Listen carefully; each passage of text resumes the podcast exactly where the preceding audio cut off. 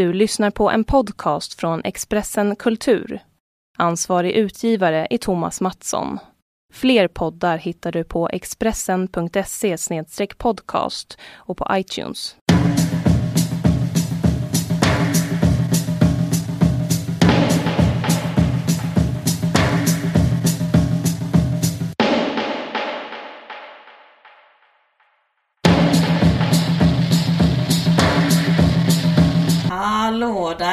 Hallå där! Hallå, hallå, hallå.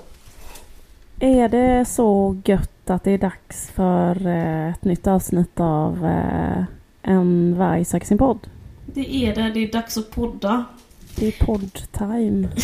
Nej, Förlåt, it's getting old. it's getting old. Eller gör det, jag tycker det är mysigt med vår Gbg. Men du... ehm, ehm, ja, ni lyssnar på En varg söker sin podd med mig Caroline Ringskog Fredanoli och dig Liv Strömqvist. Det är ett samarbete med Expressen Kultur. Stämmer bra. Ja. Eh, hur... eh, hur eh, ja, det här måste vi ändå säga. Jag sitter i Skåne, eh, i ena sidan av den här lilla biten av Sverige och du sitter i... ja, Jag är i Kristianstad och du är i Malmö. Ja, det är som vanligt. Det är som vanligt så osexigt att vara i Kristianstad men nu är det bara så. Du är alltid i Kristianstad, kommer intrycket av när man lyssnar på den här podden. Men det är mest att du är där när vi spelar in. Alltså grejen är att jag reser så fruktansvärt mycket. Jag koll, när jag kollar på min deklaration så... mm, Jag kanske reser mellan Malmö, eller mellan Skåne och Stockholm kanske... Om du vet. Ja, Jag vet inte. Hundratals gånger på ett år. Inte hundra. Nej, nej. Mer än en gång om dagen. Två gånger om dagen. Hela 2013. Ja, på tåget är det enda stället jag kan tänka. Mm. Nej, men... Ja, men det är den här känslan att alltid vara på väg. nej, men jag är mycket mer inne på att det är en inre resa. Okej, nog. Hur, ehm, hur är det med dig? Eh, jo, det är eh, asdåligt eh, på grund av min pollenallergi som jag ju liksom har eh, pratat om tidigare här. Och jag tycker också att jag vill liksom, jag vill egentligen inte prata om det för att det är liksom det mest, eh, det tristaste jag vet är när människor pratar om sina åkommor, speciellt. Men det sa du allergi- exakt förra gången också. Exakt, så det är liksom, jag är som en sån, ehm, vem är så? Att den hela tiden säger så här, nu ska jag inte prata om det, så pratar jag om det. Eh, Alla är så, typ. Alla är sån. Ja, men det, det, det är att vara människa. Jag fick en sån jävla liksom pollenchock. Så att Ja. jag har varit så här, äh, jag har bara, alltså innan pratade vi om det, att jag går runt hela tiden och ser helt förstörd ut. Ja, Men liksom nu ser jag ut som att så här, jag har bölat i tre veckor. Alltså allting bara, mina ögon bara rinner och är så igenmurade, uppsvullna, små så röda, pliriga. Alltså förstår du? jag fattar. Jag liksom, eh, allting i mitt huvud är svullet. Ehm, och ehm, På det bra eller dåliga sättet. ja, men faktum är att vissa delar blir snyggare när de är svullna. Ja, Till exempel precis. har jag en svullen mun, så det ser ut lite som att jag har gjort sån Restylane lite Ja men grann. precis, det kan ju bli så. För så kan det bli, jag har ingen erfarenhet av pollenallergi men däremot att vara bakfull och då kan man också bli lite svullen på ett sexigt sätt. Exakt, men det är bara den delen den enda som är sexig. Sen är det inte så sexigt att ha så en svullen näsa ovanpå det. Nej, och, sm- och små, små pliriga ögon. Små pliriga ögon, exakt. Eller? Och eh, en annan grej är att, man, att jag inte kan ha, eftersom mina ögon bara rinner så hela, hela, hela tiden. Mm. Så kan man liksom inte ha smink, eller man kanske börjar sätta på sig smink men då rinner det bort liksom. Så det är så en ofrivillig, eh, en ofrivillig eh, panel, eh, eller vad ska man säga? En, en En panelhöna skulle Nej, säga det. nej. En ofrivillig posterkid för hashtaggen osminkad. Det är inte det spännande? Det är ju väldigt många killar som älskar osminkade tjejer. Men är det det? Jag tror det. Jag tror att det finns, alltså den rörelsen är stark. Alltså att man vill att man ska ha sin tjej naturlig. Att man ska vara naturligt vacker. Ja. Men jag, jag känner så här, jag själv har liksom ett så här, en sån här slags relation till, att- till att vara sminkad eller osminkad. Ja. Att jag kan nästan säga att det var liksom den dagen jag började använda smink, Mm. då blev jag alltså 100% mer omtyckt. Och då menar jag genuint omtyckt. alltså det var som att vända på en hand liksom. Men är du säker på det. Du- för, för, för du har ju alltid smink. Ja. Eh, men jag menar, har du gett den här indie-grejen en chans? Alltså den här riktiga indie-grejen, hardcore indie-grejen. Bara idag. Ja. Vad Men- har du, hur har det gått? Nej men jag vet inte men jag tror att det är så, alltså du vet hur vissa människor brukar snacka om det att man, man, man har kvar den stilen som man liksom pikade i när man är, var ung. Mm. Du vet den Mm. grejen att folk bara såhär, den dagen jag, eller den perioden man själv tyckte att, eller man var snyggast, man fick någon typ av framgång eller så. Mm, det är därför typ så många, alltså man kan se så lite så här 45-47-åriga killar ibland med slingor. Så man bara, ja, förstår du? Ja, lite så här Absolut. Eller att man kan, 80-talets ehm, eh, minnen liksom manifesterade i någons liksom hår. Liksom. verkligen, eller att man kan fastna i någon subkultur liksom Ja. jättelänge. För man kanske blev så här, fick någon slags bekräftelse Ja, i skolan på grund av Ja. att man hade den subkulturen. Och då liksom fortsätter man hänga fast vid det och kanske också prata om saker som var tufft att prata om på gymnasiet. Alltså fortsätta prata om det. typ som att Robert Gus- Gustafsson kanske försöker vara ironisk. Ja, exakt. Eller typ så här eh, kanske prata jättemycket om, alltså äl, kanske älska skateboarding på något sånt. Prata om det jättemycket fast Ja, man är ja. 47. Ja, ja, ja. För att eh, man har sånt himla liksom, positivt minne av att man blev så jävla uppskattad när man gjorde det. Liksom sist. Och det minnet går aldrig ur. För man är så präglad av saker som hände barn, i barndomen. ja visst. Men det, det som hände mig i barndomen var att från att ha varit ett oälskad, en oälskad människa Ja. eh, på mitt högstadium eh, med låg status och inte ansågs som snygg. Dagen jag satte på mig smink Mm. så blev jag älskad. Ja. Ehm, och eh, jo, men jo, så därför är det svårt för mig faktiskt att inte ha smink. För jag tror att, alltså, Det är mycket identitet för dig. ja men det blir så att det, att det, alltså, fast jag tror också att det handlar bara om, alltså nu, det här är, det här är inte så intressant, men Det är så men- intressant. va? Jag tycker det på riktigt. Jag tror faktiskt att det kan handla om hur man ser ut i Ja, grunden. Därför Ja att men till exempel- precis, jag har en analys, jag ska jag säga behöver, inte sen. ha, jag behöver inte ha så himla mycket smink, men det, det, det sminket som jag brukar ha, det är att ha mascara. Alltså bara det. För grejen är att mina ögonfransar syns inte annars. Och då kan jag jämföra med dig till exempel. För du har ju ett utseende som på ett annat... Alltså, du... Du menar att jag har mörka ögonfransar? Ja, exakt. Du, du är ju ändå söt liksom utan smink. Det är gulligt sagt. Eh, du är ju naturligt vacker och jag är mer onaturligt vacker. Jag håller Alltså, inte med, jag- du har ju en sån akne, du, men du vägrar att gå in... Du skulle kunna spela på en helt annan typ av eh, skönhet. Såg du den här filmen som heter Flickan? Rätt så keff film, men den var liksom producerad av Acne Productions, liksom, deras produktionsbolag. Och då märkte man liksom att hela estetiken var så himla mycket att, ha så här, att vara så här rågblond och vara blek och vara rödlätt och typ ha så här grisögon och stor mun och, Ja. och, ett, och, och kanske smala höfter, en slags svenskhet i att stå i ett högt gräs och ha såna och ha smala höfter och, Mm.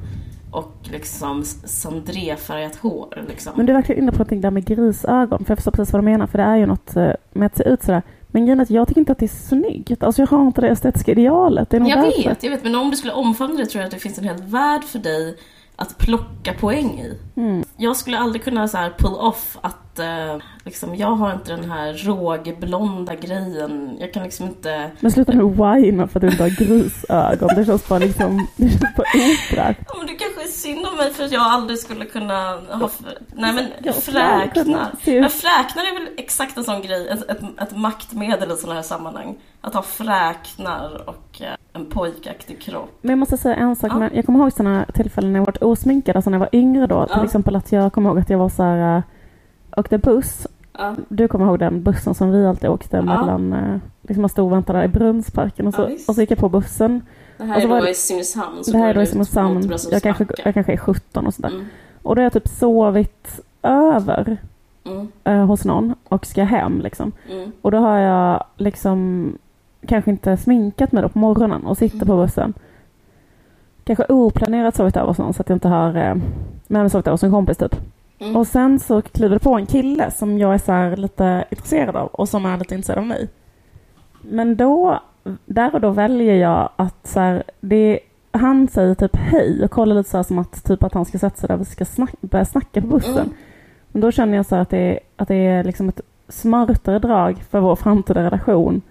Att jag bara typ inte höjer och bara tittar ner eller tittar jättemycket ut genom fönstret så här. Okej. För att jag inte är sminkad. Fattar du vad jag menar? Jag tänker att mina chanser skulle minska så drastiskt om Ja. han, om han satt, satte sig bredvid mig och vi satt och pratade så länge. För jag tänk, liksom, typ så har det varit jättemycket för mig. Men det är ju galenskap. Hur gick det sen? Uh, nej men, ja, men han tyckte nog bara att det, var, att det var lite konstigt och så kanske han gick och satte sig på en annan plats. Liksom. Ja, Alltså, jag var väldigt, väldigt avvisande. psykiskt. Vad sa du? Det där är psykiskt. Jo, ja men alltså. Men, eh, ja men hur som helst. Fast jag fattar vad du menar. Jag fattar vad du Men menar. man känner sig så jävla ful så orkar man liksom inte sitta och prata med någon som man typ tycker är snygg. Det är så himla hemskt. Ja, det är sant. Eh, Men jag, har ju- jag, fan, jag har inte sminkat mig så mycket i mitt liv. Jag, var ju, alltså, jag började precis sminka mig. Det var, jag var ju... Ja, i tio års tid ungefär så var jag osminkad. Mm. Och, och, eh, men det var ju för att jag... mm, Bara naturligt vacker. Nej, precis. Nej, men eh, det var för att jag var så älskad. Ja. Jag hade ett eh, förhållande där jag fick bekräftelsen då. Men vad händer med det här att göra sig fina för varandra? Det tog ju slut om, jag, om du fattar vad jag menar. Vad händer med det här att man ändå måste Det liksom är viktigt att boka in en dejt och då bara vara uh, fast. klä upp sig för varandra? Ja, precis. Nej, men jag vet inte. Uh, Okej, men eh, jag tror att... ehm, Ja men skit i allt det här. ja, vi kan skita i allt det här. Men jag ska bara säga en sak. Jag tror att om du skulle liksom utforska det här området tror jag att du skulle... Det, du anar inte vilken värld som ligger framför dig. För det finns... alltså Jag tycker att Sverige är väldigt pro att ha just det här os, Alltså det finns en eh, hög status i att vara snygg och osminkad. Alltså ditt ideal, ditt utseende är ett ideal fast du, du stretar emot det. Det är bara ett tips. Du får göra vad du vill med det här tipset men eh, du skulle kunna äga på en fashionfest. Men Genom att vara osminkad? ja,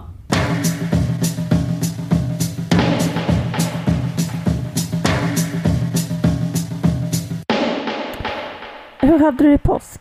Ja, men jag hade det mm, väldigt bra. Det var en toppen påsk faktiskt.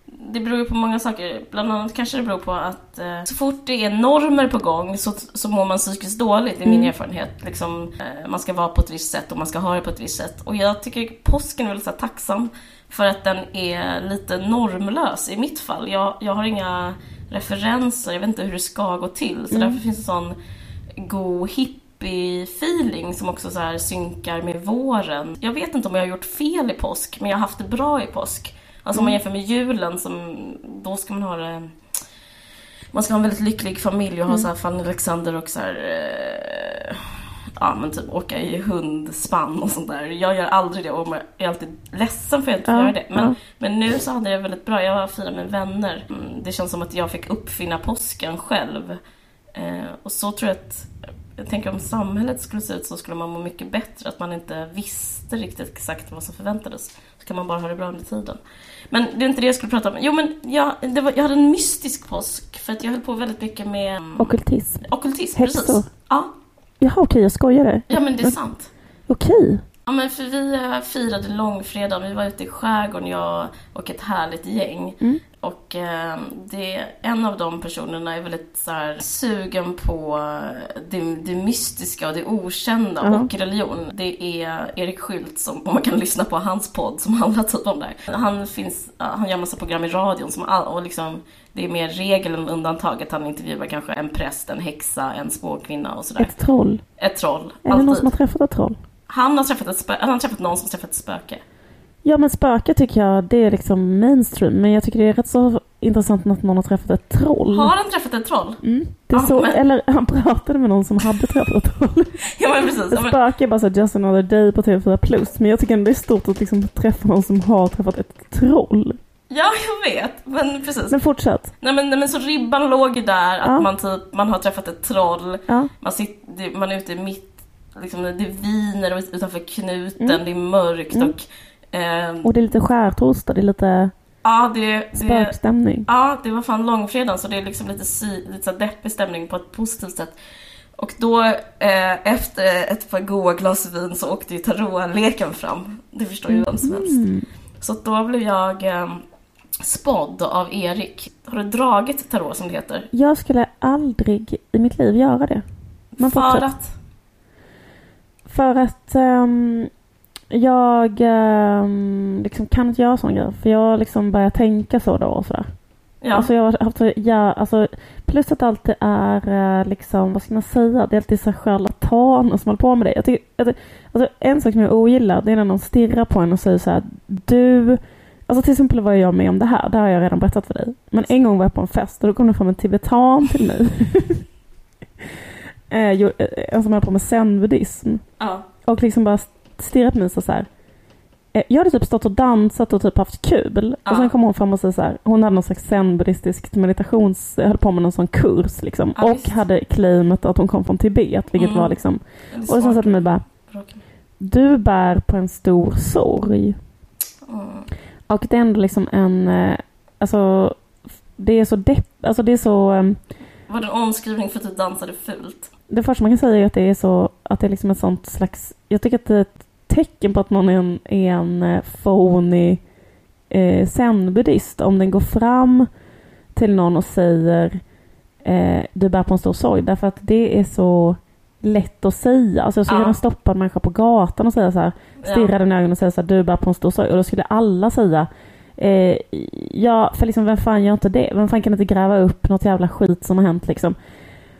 Eh, Eller hade vad som, hon ju rätt. existensens eh, fundament är väl en stor sorg. Eller fattar du Ja. vad jag menar? Alltså typ så här, vi ska dö, kanske en stor, alltså du vet, vi, varför är vi i rymden utan att veta, alltså det, det är klart att det är liksom allting är en stor sorg. Men, men Det var en lågoddsare från hennes sida. Ja men exakt. Jag har varit med om det här flera gånger och jag känner att det väcker en aggression. En annan, det finns en, an, en, en annan, en liksom ehm, fuskande akupunktör som har varit på mig vid flera tillfällen och liksom tagit min puls och utifrån det kanske sagt så här eh, du hämmar dig själv genom att inte sjunga. Du måste sjunga, sjunga, sjunga.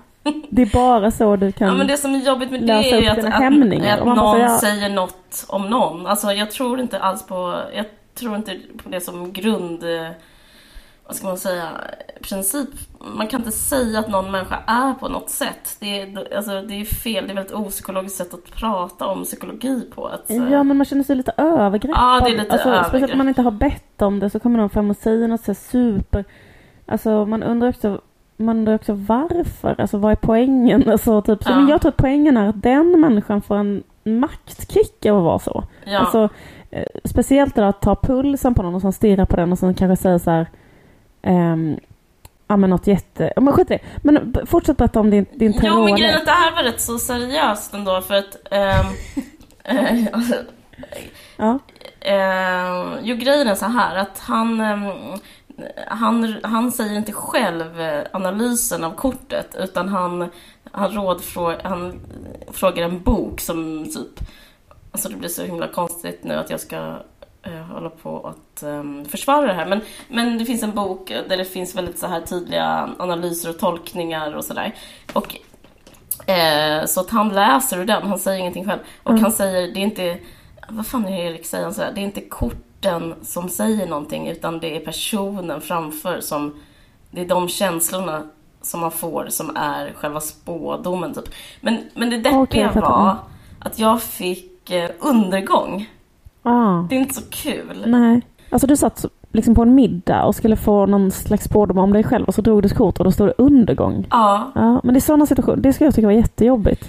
Jag vet, men då så, men sen så, man kan bli rädd för konceptet att eh, det här med spådom och kort och tarotkort och liksom lite så här tacky teckningar på svärd och limen och sånt. Men, men, jag, men sen så tror jag egentligen det handlar bara om att man har liksom ett behov av att eh, prata om eh, ens liv. För att det handlar liksom, det var inte, det är som att gå till psykologen. För, Ja. att, för att det handlar liksom jättemycket om så här då får man en tolkning. Det, det stod bara så här. mm, Eh, du, eh, istället för att låta... Och det är så generellt. Det är därför jag tror jag också stjärntecken går hem i stugorna Ja. så mycket. För det är så generella råd. Ja. Det, det var någon som sa så här. Du ska inte låta mörkret styra ditt liv. Mm. Det är väl trevligt? Absolut. Och då så, för att undvika undergång så måste man erkänna att det finns undergångskänslor inom en och men man ska inte vara rädd för undergång, man ska inte vara rädd för det mörka, man ska istället Ah. välja det ljusa. Okej. Det tyckte jag var så mysigt. Ja. Men eh, Så det var inte så negativt, det var mest det var inte nej. negativt. Det, för mig låter det rätt så KBT, att man Mm. eh, istället för att eh, ha katastroftankar så kan man eh, se katastrofen på ett annat sätt. Men jag tror att jag kan göra det för att jag, jag kommer från en så här elitistisk akademikerfamilj och det är att Ja. jag, ingen i min familj håller på med någonting av det där. Och det är väldigt, eh, det finns liksom en slags överlägsenhet som jag... Alltså ta- tarotkort eller? Ja, Ja, det finns det. liksom, den, jag tycker inte det är särskilt postmodernt av min familj att vara så, men Nej. det finns ändå en sla- slags stängdhet inför allting som inte är vetenskap. Mm, Det, och, och, och, samt, och jag tror att i och med att jag kommer från det, jag kan tycka det är lite töntigt att vara så att så älska vetenskap också, alltså det är också lite närsynt. Jag menar det är Mm. typ också som ett tarotkort. Mm. Jag menar inte att vara, eh, säga, vara sån som säger det nu, att vetenskap är lögn. Men förstår vad jag menar? Jag kan, jag kan tycka det är mysigt att försöka ha så här, vara på ett annat sätt och vara så här, men jag kan vara öppen för det. Men egentligen, om jag ska vara ärlig, så tror jag så lite på det. Därför, därför har jag typ täckning att ta ett sånt kort. Jag förstår, alltså jag förstår att man inte vill göra det om man är rädd att man ska börja tänka på det. För jag tror inte på det. Det är väl det som är summan Ja. jag ska säga. Men eh, så det är ett mer slags mys liksom. Eh, Så jag blev inte rädd. Men sen så gick vi också till kyrkan och där, och det, det fick mig helt ur gängorna. Ja, jag är inte alls kristen. Jag kan uppskatta en god kyrka som vem som helst. Men det är liksom ändå, och det kan vara mysigt att någon säger att de välsignar den. Men alltså jag känner mig aldrig så, så pundig som jag, som jag gör. Alltså det är så pundigt. Alltså, det är så, alltså jag känner mig som en pundare när jag går i kyrkan. Ja. Förstår du vad jag menar? Nej. Att man liksom... Jo men för att kyrkan rekryterar ju en viss typ av människor. De, de rekryterar ju typ ex... Eh, Narkomaner. ex-narkomaner, folk som har suttit inne Ja. och alkisar. Ja. Så det är liksom en sån... eh, Det är sån fragil stämning. Det är en hamn för... Det är en eh, hamn ja. för liksom trasiga själar. Ja. Och eh, jag har inte så mycket självdistans så att jag, eller jag är kanske jag-svag så jag ser inte vem jag är i sammanhanget. Så att det, det går på den sidan hos mig som är så här, är, är jag här för att jag är för att jag är alkis liksom? Ja. Jag, kan känna mig eh, min identitet löses upp med de andra trasiga hamnarna, äh, trasiga själarna. Men liksom. är det verkligen bara liksom typ alkisar och narkomaner där eller? Nej, men det, det är väldigt... eh, det finns en slagsida. Att det sitter liksom någon som någon varit med om något svårt och typ man kan inte reda upp det men man fick en andra chans. Det, jag, jag blir så stressad av stämning, av så här ställen där man kan få en andra chans. Jag identifierar mig med det för mycket. Jag känner mig Aha, som ska- modsig. Typ. Ja, jag fattar. De kallar oss mods, man fick en andra chans. Förstår du allt vad jag menar? Ja, jag förstår lite vad du menar. Men är inte de eh, ex-narkomanerna som är där, är inte de liksom nu funktionella? Jo, men jag, jag, jag, jag, jag, jag tycker det är så deppigt att vara så ödmjuk inför livet och, och rädd. Och, förstår du vad jag menar? Ja, jag fattar. Ehm, men sen så, så, jag blev lite psykad att vara i kyrkan. Sen skulle jag ha en eh, nykter dejt. Det är Ja. också roligt. Och, eh, och då, då, då Berätta kände- mer. Du, varför Jo. skulle du ha nykter dit? Jo, men jag skulle bara ha det i alla fall. Ja.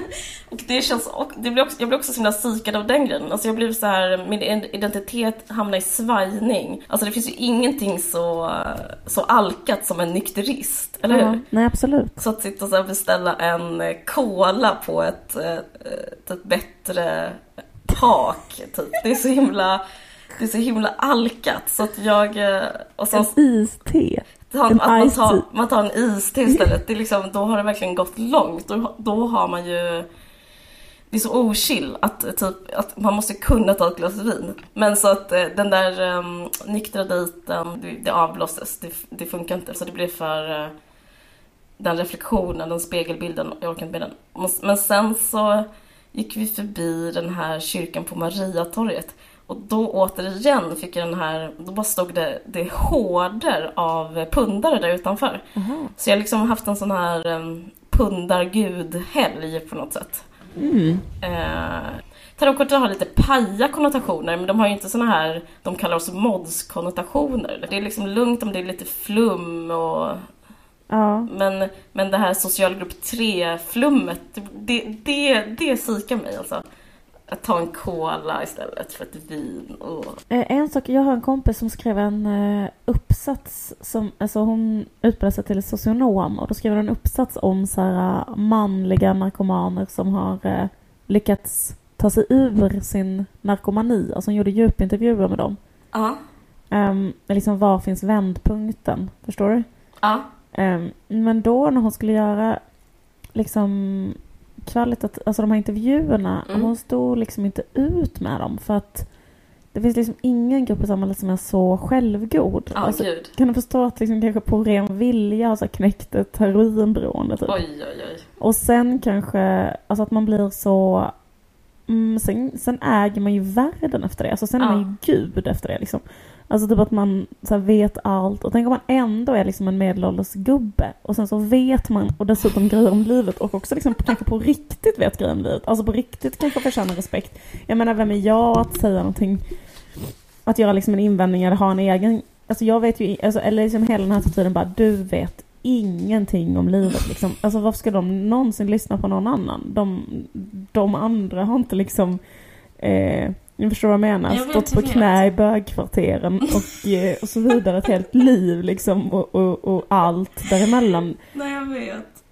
Eh, så då, så men hon sa att de var outhärdliga. De är outhärdliga. Jag vet inte om du gått på fritids någon Men också gång. Men där, där, där, där liksom kryllar av såna ex-narkomaner som har tagit sig in i livet igen. Alltså Och det är då så gärna- präktig stämning. Ja precis, och också gärna är kristna då också. Ah, och, då, och då har ju hybrisen, då har man ju slagit upp taket i Ja, ja, hybrisen. visst. då är hybrisen uppe bland molnen liksom. Ja, en sån from hybris, ett, ett liksom förstå, en förstående hybris. Det är fruktansvärt. Samtidigt måste jag säga att jag tycker ändå att eh, det tycker jag är liksom en av de få anledningarna. Jag känner inte så att jag känner någon negativa känslor inför det. Alltså jag måste säga att det, det då, där och då känner jag att religion kan ha en funktion. Fattar du vad jag menar? Ja, Typ absolut. här- Alltså jag skojar ju bara. Jo, jag vet att du skojar men jag tycker ändå man kan säga det för att jag menar fast, fast å andra sidan så är det ju fucked up också att det är så himla det jag, det jag har emot är den här grejen, Mm. att det är som ett in, det är som en som, uh, vad heter det, osynligt kontrakt som är så här. Eh, ja, du får jättegärna vara med. Du, får, du kan få en andra chans. Du kan få eh, kriminellas rätt i samhället Mm. och allt, allt, allt det där liksom. Du kan få en andra chans. Men då så måste du skriva på att du ska tro på Gud. Jag tycker det skulle vara pyttelite softare av kyrkan om de var så här. Kom hit och bara typ gör något annat. Men eh, ni behöver inte Ja. tro på Gud. Ja, nej. Det är liksom, eh, det är som att sälja sin själ till djävulen fast till Gud.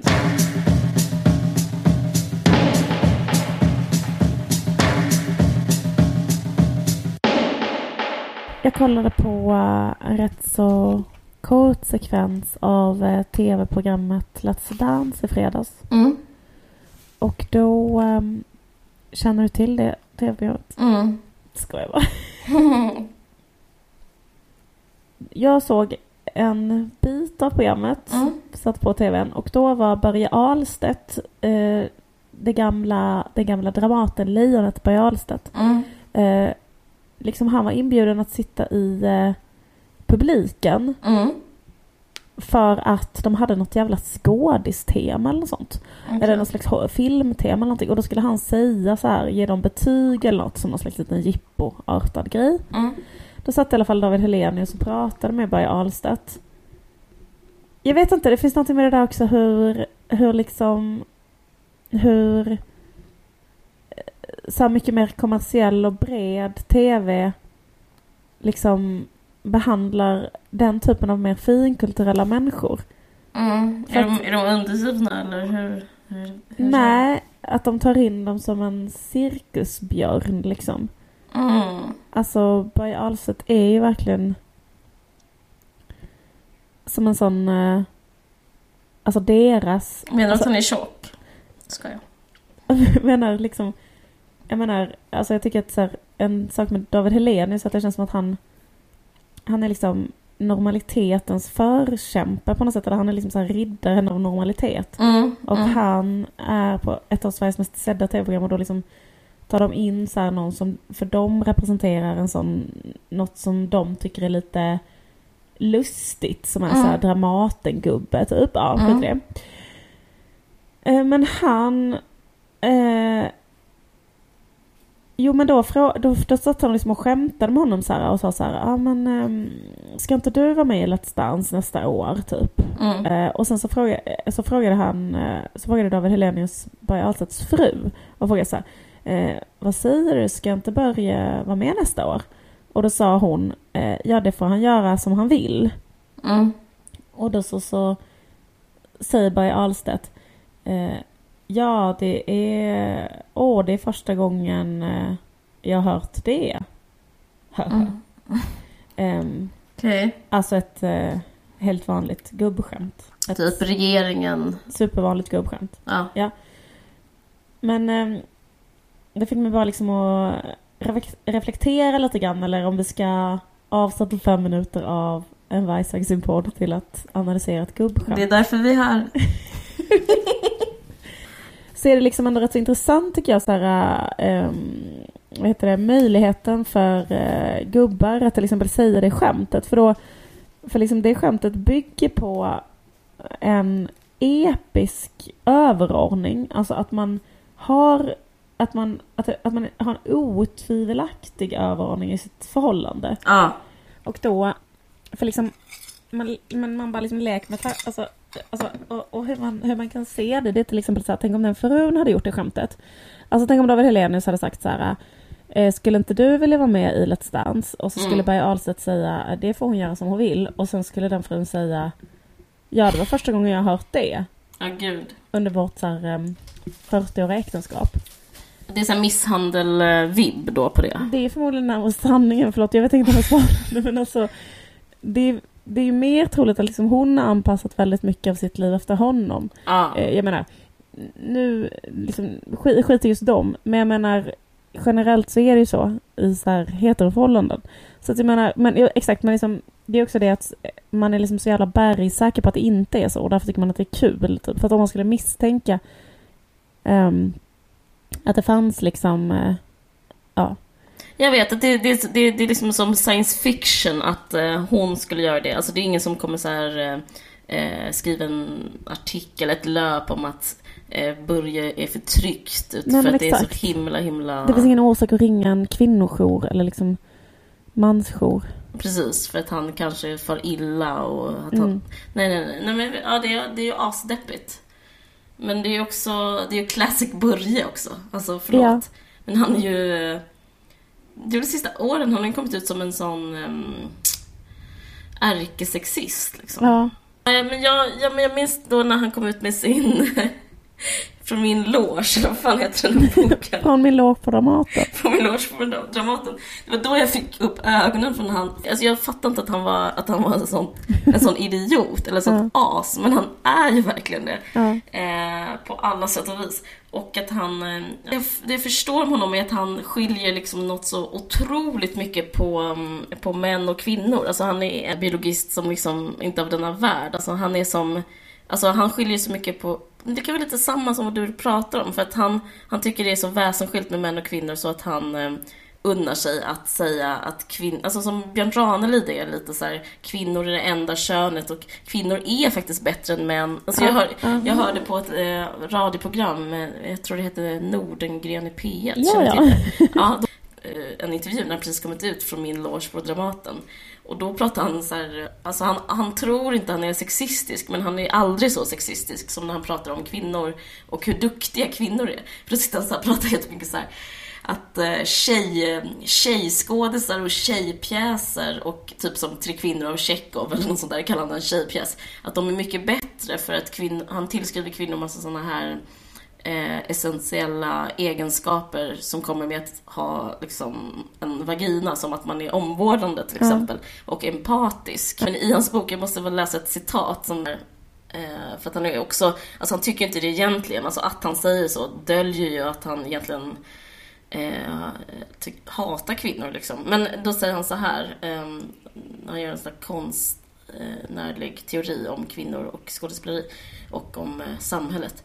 Eh, när kvinnor gör som Solveig Ternström, det vill säga, det är en skådespelare, Dramaten också, det vill säga klipper håret och börjar röka cigaretter, lämnar de sin medfödda kapacitet som vårdande människor och då blir världen en sämre plats för oss alla. När de klipper håret. Ja, och röker cigg. Alltså när de, när de inte är i hemmet och eh, de, de, när de lämnar sin medfödda kapacitet. Ja. Alltså det är en galen människa vi pratar om. ja, absolut. Det är också roligt med det där med håret, att det skulle vara så här eh, medfött att ha långt hår. Men det måste vara att han jobbar på Dramaten för då har ju alla kvinnor väldigt så långt vackert hår. Ja, Det måste vara liksom ett, att, att ehm, ha jeans på sig på Dramaten måste som typ ha en strap-on på sig på öppen gata i Ja. samhället. Typ. ja. Alltså Och att vara kvinna. Fru, precis, hans fru är typ tandsköterska och sånt där. Det är väl extremt vårdande och kvinnligt. Ja, precis. Hon vårdar tänder.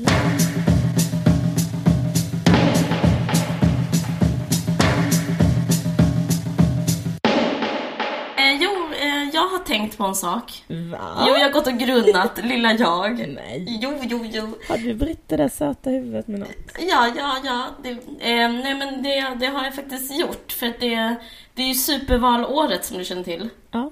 Så att det blir så här eh, en del eh, eh, snack om, eh, om partierna och de, är ju, de syns ju i rutan hela tiden. Ja, jag hoppas att inte ditt tarotkort var ett tecken på att eh, alliansen ska, jag ska inte vara vinna. rädd för alliansen. Nej, men att eh, undergången kommer komma eller något där. Ja, fast det skulle vara, vara otroligt... Då skulle det göra mig till en jättestor narcissist, tror jag, om jag skulle se mig som Sverige och det skulle vara... Okej. Ja, hur som helst. Jag, jag måste erkänna att jag är, eh, jag är vem jag är. Jag har en fördomsprofil eh, på mig själv som Ja. tyvärr stämmer. Ja. Det här, är inte, det här är inte så smickrande, men jag gör det för eh, argumentets skull. Mm. Berättar jag lite om mig själv nu. Alltså, jag figurerar i media ibland. Eh, jag kommer från en medelklassfamilj. Ja. Jag håller på med kultur. Ja. Eh, jag umgås med folk som har lägenhet i innerstan och som är, eh, aspirerar på en slags intellektualitet. Ja. Jag är väldigt söt. Eh, nej. Jag, jag, jag, passar, jätte- jag kan vara naturligt vacker utan smink. I alla fall, jag umgås med vänstermänniskor. Ja. En moder, moderna vänstermänniskor. Ja. Och, eh, och alla vi har ungefär samma åsikter. Ja. Men i alla fall, ibland så har man mer intressanta diskussioner. Man kanske sitter på en middag, som Bl- Blondinbella säger, att feminister bara sitter på en middag och dricker rödvin och eh, pratar om feminism. Det är du. Eh, Ja, och jag älskar det. Ja. Eh, om, om det är fel så lock me up. Alltså, det är typ, om det är ett brott, fängsla mig. Alla fall, då har det kommit upp det här eh, vad man ska rösta på. Ja. I och med att ingen är borgerlig så får man prata om politik. Ja. Skitmysigt. Ja, fan härligt. Ja, skithärligt. Ja. Och då är det så här att eh, väldigt, väldigt många i min bekantskapskrets och i min yttre bekantskapskrets kommer rösta på Fi. Mm. Och jag undrar över det. Mm. Jag har Eh, också träffat på människor som har sagt att de ska rösta på Fi. Ja, precis. Människor som är vänster säger att de ska rösta på Fi. Jag tänkte fråga dig varför du tror att folk eh, inte vill taktikrösta. För att taktikrösta vore att kanske rösta på vänstern istället om man har vänstervärderingar eller vänsteråsikter. Trots det här så väljer de att rösta på Fi. Ja, men en anledning är väl att man tror att Fi ska komma in i riksdagen eller att man satsar på det. För Men- ifall de Men kommer... alla mätningar och sånt, det kan man väl inte tro på riktigt? Jag tror att de människorna som röstar på det ändå tror det. Eller vill tro det på något sätt. Eller? Men all, ja, det, de kommer få 3,5 procent ungefär. Tror du det? Ja, det har jag läst på massa olika sätt- ställen. Och det betyder i praktiken att borgerligheten vinner 3,5 procent. Ja. Och jag tror folk vet om det här. Ja. För man kan också se tillbaka till historien hur det gick för Fi förra valet. Ja, då fick de ju 0,4 procent. Ja, och nu så går det bättre och liksom, alltså de kommer högst få typ 3,5. Mm. Jag tror, jag tror också att det finns något annat som är så här typ att om man är ett parti och får över 2,5 eller sånt där. Mm. Då får man typ pengar Mm. Så då kan man få partistöd och då kan man de kanske liksom avlöna folk och då kan de peppa för nästa val. Så en långsiktig plan. Ja, att det blir en långsiktig plan. Det, det tror jag att folk kan, kan tro liksom att det, Mm. ifall, de, ifall de just de stöd nu så kan de på lång sikt liksom... eh, Och då är det värt att ge bort de 3,5 procenten till borgarna nu. För en... Ja, precis. Ja, Men sen kanske det är också att man på riktigt är så sur på det rödgröna blocket så att man liksom inte vill stödja dem. mm. Typ att man tycker liksom att eh, det är typ skitsamma om det blir eh, Löfven eller Reinfeldt för att man tycker att de är så lika och man är så besviken på dem. Jag vet inte om det kan... Ja, men jag, jag, så tycker, jag tycker det finns en tydlig eh, eh, antipati mot Reinfeldt och sen så gillar man Fi. Men jag, men jag tror nämligen att det handlar om att för jag, först måste jag säga att jag, jag håller med om allting Fi säger. Jag, skulle, jag tycker det är ett jättebra parti. Jag tycker de är, står för superbra grejer. Helt un, det är som en underbar utopi allting de pratar om. Men jag tycker det är intressant för att, för att eh, vi har pratat om det här i podden jättemycket innan, att det handlar om eh, hur folk håller på och opererar nu för tiden. Att, att det har så mycket med identitet att göra. Jag tror att man röstar på Fi för att man... eh, Det säger mer positiva saker om det egna jaget än om man skulle rösta på eh, vänstern. Liksom. Att det blir en... eh, Alltså den reflektionen är... Det finns ett mys som, Ja. är, som är att rösta på Fi. Det finns liksom en... Det, det finns en spegelbild som, som är, som är mycket, mycket mer attraktiv. Ja. Och att den är, men det är intressant, det, det är gammalt liksom att man vill eh, identifiera sig på olika sätt. Men jag tycker det intressanta är att eh, man inte... Att, att, det går, att, att det är på den här strukturella nivån. Att det liksom, att det är, även om det är politik, även om man gör liksom vem som kommer vinna valet, så väljer man ändå rösta på det som får en som person känna sig bättre av att vara den personen som röstar på Fi än att vara personen som röstar på vänstern. Fast det motverkar ens egna mål. Mm. Det är så superemotionellt. Mm. Jag är lite förundrad över det. Ja.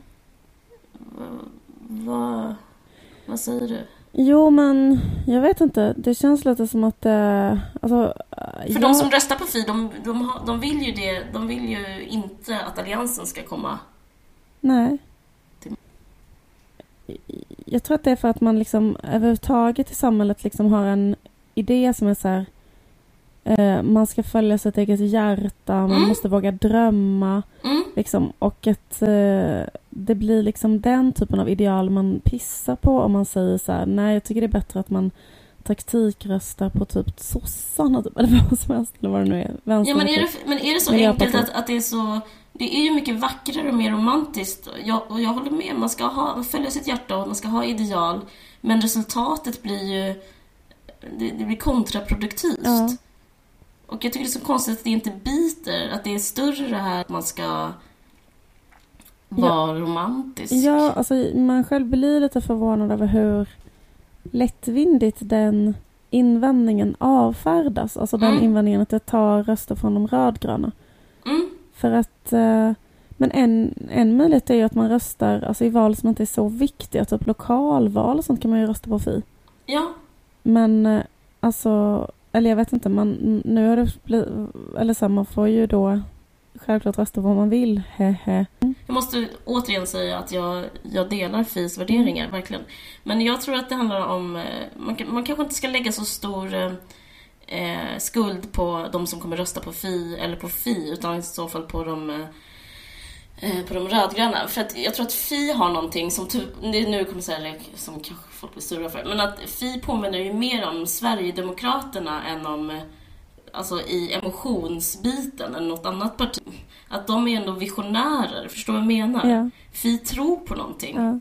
Jag tror att det är det som är hela grejen, att det är så otroligt attraktivt och det, jag tror det är därför Sverigedemokraterna också får så framgång, att det, det finns någon som säger någonting, någon som formulerar någonting, någon som har ett mål som är tydligt och då så blir Mm. man det går direkt in i hjärtat. Jag, jag tror att de andra partierna kanske underskattat emotionella den emo- emotionella dimensionen. Ja men det gör de ju alla gånger. Så man bara känner så här, det fattar inte jag varför de inte spelar på emotion. Alltså speciellt Socialdemokraterna. Mm. Alltså jag tycker att de hade kunnat spela på så enormt mycket så populistisk emotion om de Mm. ville.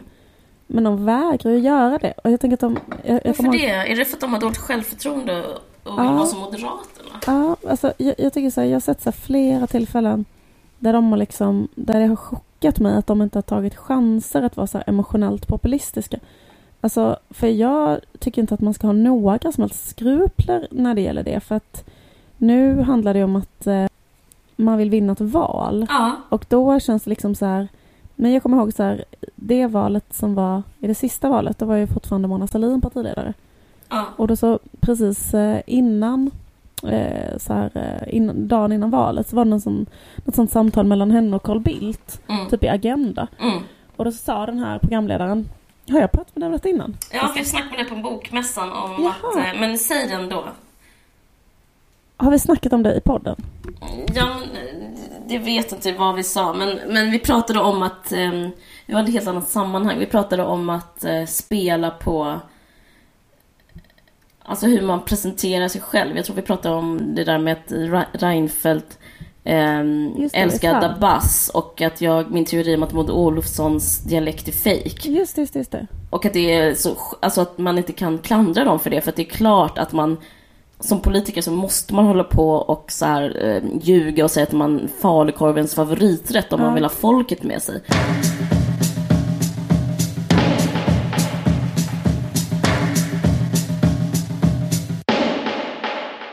Jag vill också bara säga att det är inte säkert att alltså den här oviljan och taktikrösten det kanske finns något i den. Det kanske finns någon slags... eh, Det kanske blir eh, i förlängningen något positivt, en Ja. attitydförändring som kommunicerar kanske på sikt till de rödgröna att man kräver idealism och ideologi Ja. och eh, det, det, det är kanske räddhågset av mig att bli så orolig att folk ska rösta på FIV och de rösterna ska gå till borgarna. Kanske början av en, av en era liksom. Det, det kanske är så också. Ja, så men jag alltså, vet ju inte, säga liksom. vad man vill, för det är ju ändå så, liksom, jag vet inte med Vänsterpartiet, de, säger, alltså, de driver ju egentligen på pappret rätt så väldigt lika feministiska förslag som feministiskt initiativ. Liksom. Mm. Men då är det väl det att trots det så är det ändå alltid en eh, gubbe som är deras partiledare, Mm. eller förutom Gudrun Schyman och nu har hon typ startat eget parti. Då det liksom ändå sättet,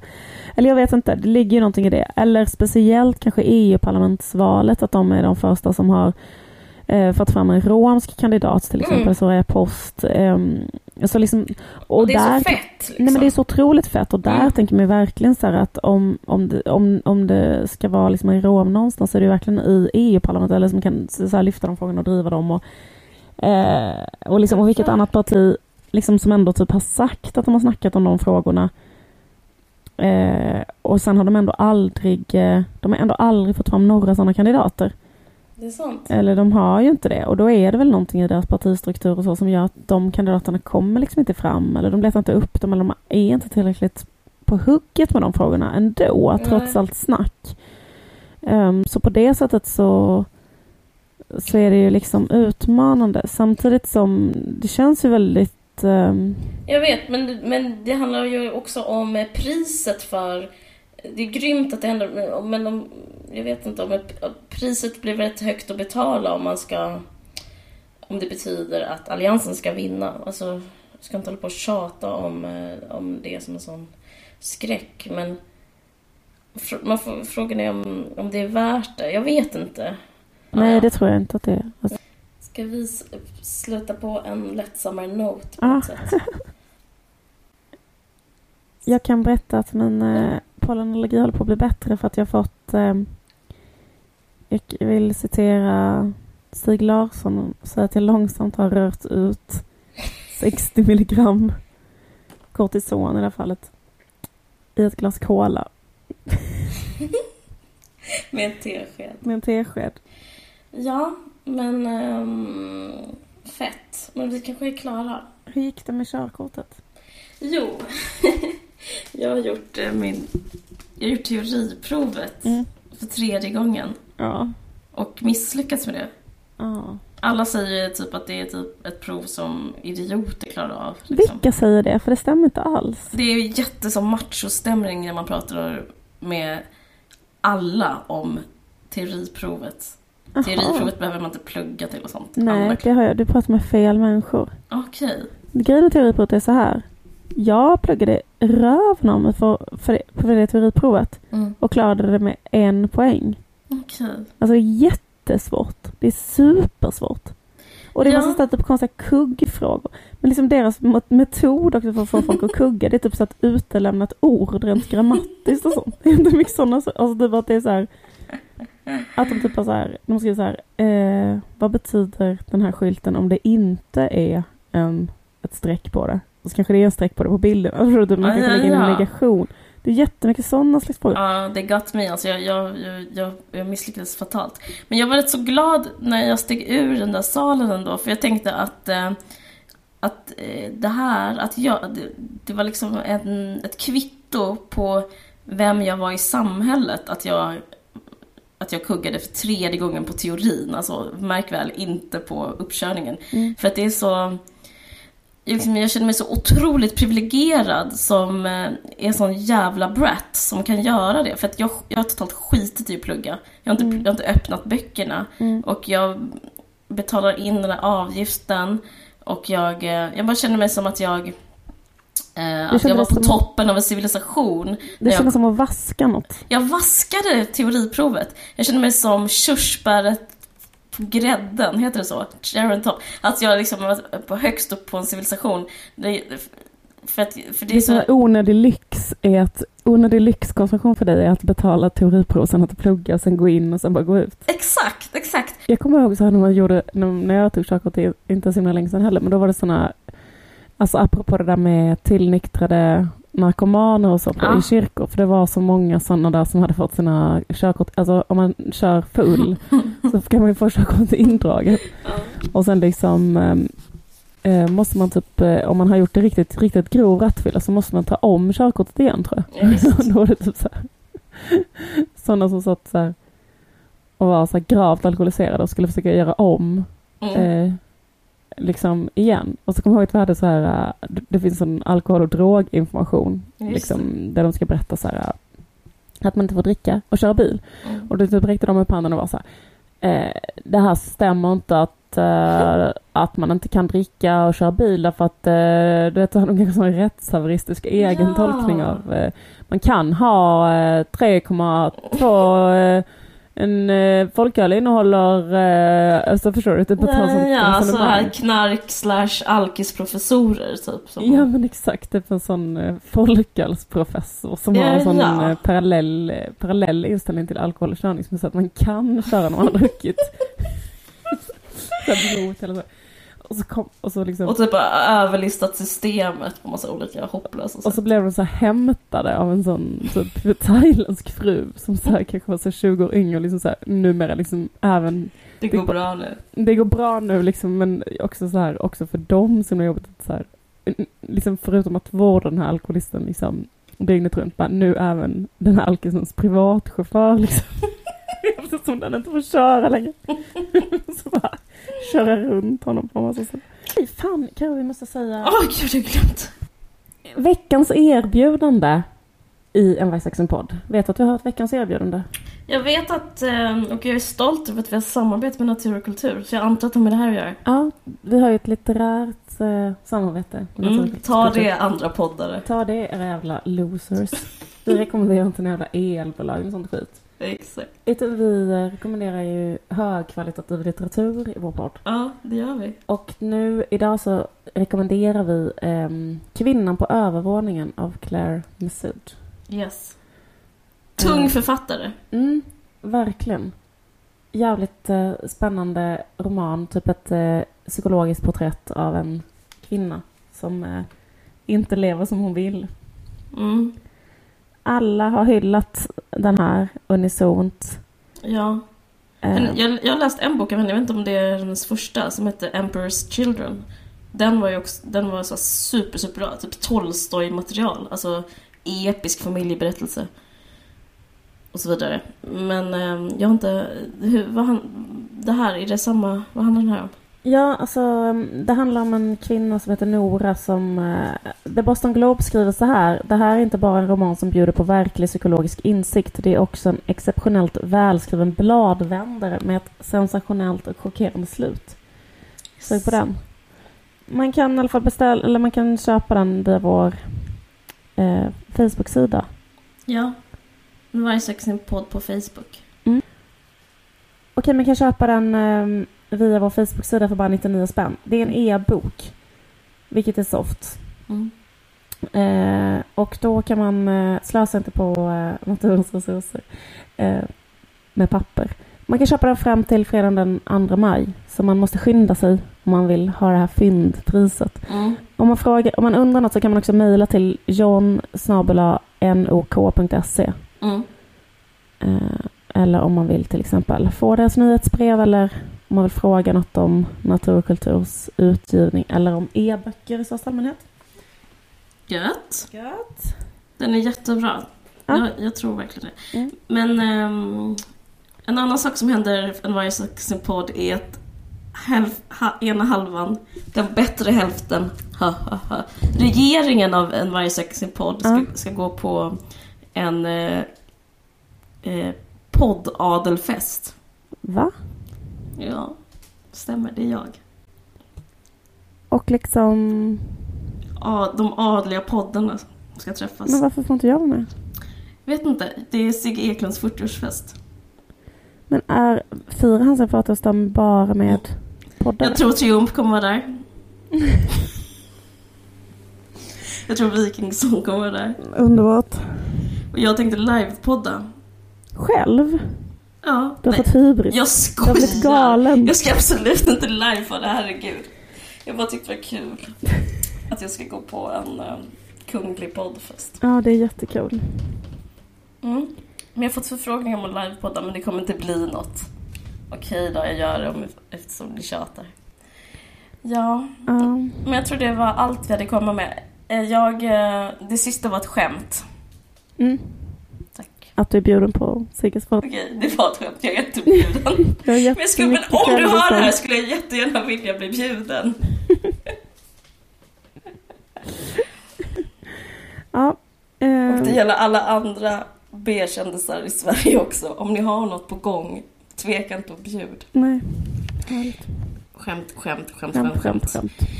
Ja, okej. Eh, Ska du säga det sista? tack för att ni har lyssnat. Eh, podden görs i samarbete med Expressen Kultur och eh, man kan lyssna på iTunes. Ha. Ja, hej då! Hej då.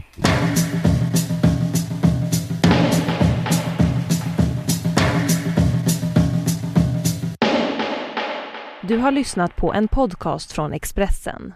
Ansvarig utgivare är Thomas Mattsson. Fler poddar hittar du på expressen.se podcast och på iTunes.